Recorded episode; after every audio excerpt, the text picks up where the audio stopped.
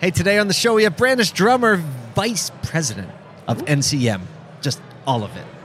This is Amplify, a retail automotive podcast brought to you by Reuters Events and ASOTU. It's time to make the most innovative voices in retail automotive louder. Coming in hot. I told you there was intro music. You I wanted like to, it. You wanted to pick your own walk-on music. I did. I wanted to make sure the vibe was right, but that that was good. I, I told you. it. Once you hear it, I said you'll feel like you have to deliver. That's right. right. I got you, Brandiss. Thanks so much for joining us today. I'm glad to be here. Thanks for having me. All right, let's talk about NCM. Let's do it. Right, because you, you said you're vice president of everything, every place, that what I everywhere. Yeah, you kind of said that. everything. It was That was something. off the record before. no, no. What's on the record now? There's no off the record around here. Um, so let's talk about NCM. Um, everybody knows NADA and what they do. Not as many people understand NCM's reach is uh, pretty broad. That's Tell right. us about it. Yeah. So a lot of people don't know that NCM actually founded the 20 group concept. Got him. Bomb drop. So let's start there. Thanks for joining us today. Mic There drop. Okay. Put that clip on social. Run it. However, um, that's just one of the things that we do. So we also have training, we have consulting, we have our software, um, and then we also work directly with OEMs. So we actually acquired a business management solutions company, which is a product where we take in dealer data on behalf of the OEM, like the financial statements that dealers submit uh, every month. And so we've got a lot of big partnerships in that way as well. couple things. Couple few things. yeah. Yeah. I love it. I love Slight it. work. So where where would you say right now is kind of like the leading focus of all of that? I know that uh, everything's always a focus, but what's the leading focus that's driving things that that needs the most focus so that the dealer, the OEM, the consumer can get the best of all of us? Yeah, that's a great question, and it's hard to choose your favorite child. But I will say one of the areas that we're really leaning into is training. I mean, right now, with everything that's happening in the market, but also the unknown and what's to come, we really want to not only get people trained on the back to basics that everybody's talking about, but we also want to train them on a thinking mindset because knowing what worked before is not necessarily what's going to get us moving forward. And so, what we really want to cultivate is how do we get people to be thinkers, How to think. right? Yes. How do you think? Critically so- think Yes. in the moment. That's right. because everything's shifting all the time. That's exactly right. So, um, we've really leaned into what we call these innovation labs, where we're having people come together. We're giving them a problem that's in the industry right now that doesn't have a silver bullet. And we're teaching them how to critically think together and collaborate to come up with a solution. All right, that's give us a problem. What's one of the problems? Let's Oh go. gosh. Let's let's She's like, workshop okay, it right here. okay. Here we Oh go. my Give us a gosh. problem. Go. We're ready.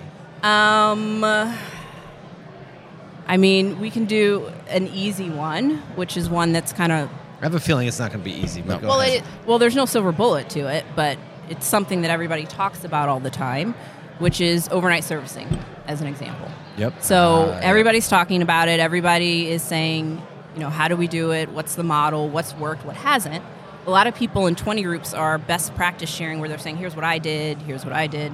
But instead of just sharing solutions, we want to critically think together and come up with a brand new way to do it. What does that process look like? So overnight servicing, right? Yeah. You put the problem on the table. You got the smart people around the table, and Yeah. you're like, "Let's workshop this." Yep. What's Yep. the next thing happens? So, actually, one of the first things that we do is we give a problem that's not in automotive. I and that's love a it. that's a critical part of innovative Yeah, thinking. because you're already like when you once as soon as you make it automotive, right? Everyone comes with the box. that's right. And puts the box on the table. Like, no, no, no, no box first. That's right. Maybe we don't need a box. Yep. Yep. So we want to create an entire paradigm shift. And it starts with we work on something that it's not cheesy, it's just some random thing that's in a different business sector. I really want to know what that problem is too. Right. That problem sounds exciting Yeah. to me. I'm like, I'm that's giving my whole one. workshop away. Yeah, okay, okay, All okay. right? You got to pay Okay. to subscribe. Fi- oh. Um, so Like, subscribe, smash that subscribe button. That's Subscribers right. only, That's yo. right. Subscribe.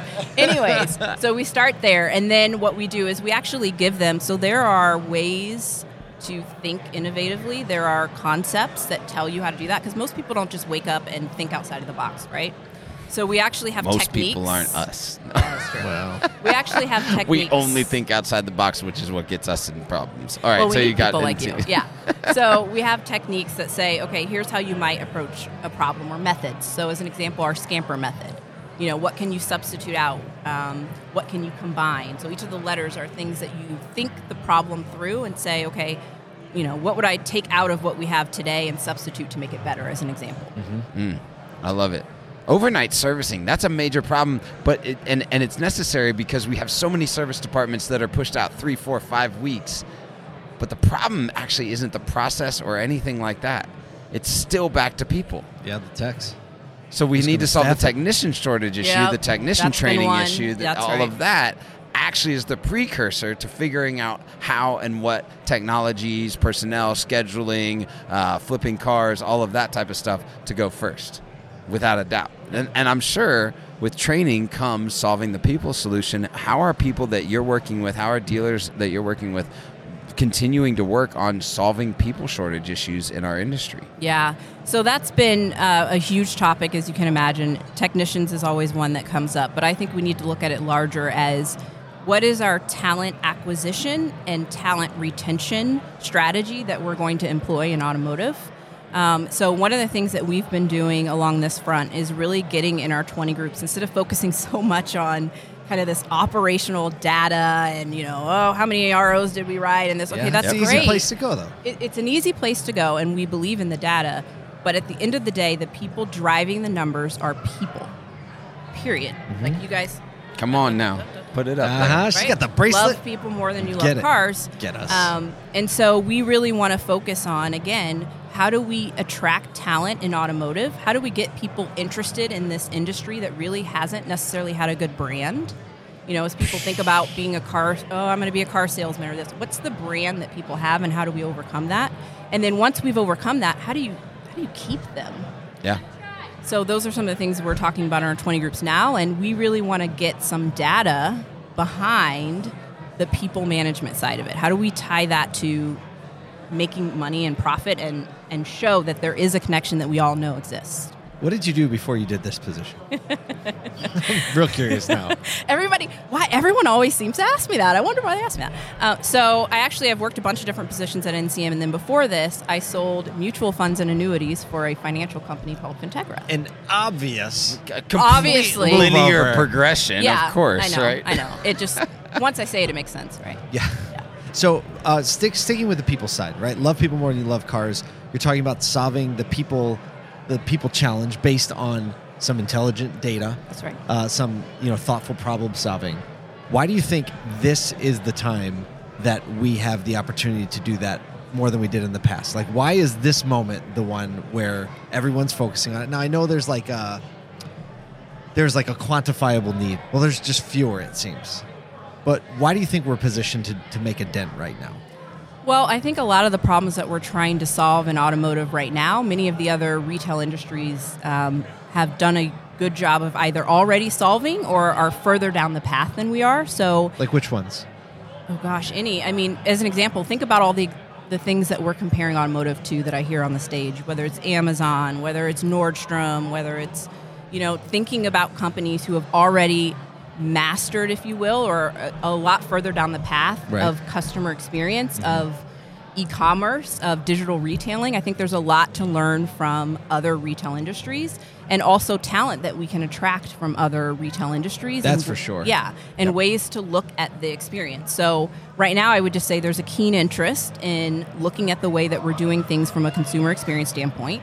You've got expertise. It, it would make sense at this time and it's a greater opportunity to look at those things There you go. I mean- it's a pivotal moment. I mean, we, we're saying this all the time. The pop culture narrative and the automotive narrative are like colliding, Aligned. and that that that happens not just on the interest on cars, but also on the, our ability to attract a bunch of people from outside of auto that have never thought about auto. I mean, just the tech opportunities alone. I actually had this is interesting. I had someone reach out to me on LinkedIn that is in the tech sector, in the healthcare tech sector and they just recognized that I was dealing with, with tech a lot, and I, I, I love data and tech in the auto industry, and they were like, "Hey, I, I literally not a sales pitch. I don't want to bring anything. I just want to know, like, is the opportunity good to come into auto for tech? Right? That was like Ah. a full cold outreach, right? So it's the the rest of the world is looking at auto, going, Hold There's on something going on over Yeah. there? There's something going on over Yeah. there. So we do. We have this pivotal moment to like connect the people that are somewhat interested in what we're doing, and and plug them in and learn from the places where they've already been. Uh, so I, I love that like 100%. pivotal moment that that it's not just culture, but culture is also attracting talent. And so as long as we do a good job branding ourselves as an industry, then we can then we can attract that top talent. Hundred percent. Brandiss, you get the final word. Uh, what's your encouragement to dealers who might be kind of like circling the runway, thinking of like engaging in some kind of new training or 20 group? What are you going to say to them? Just do it. Why haven't you done it already?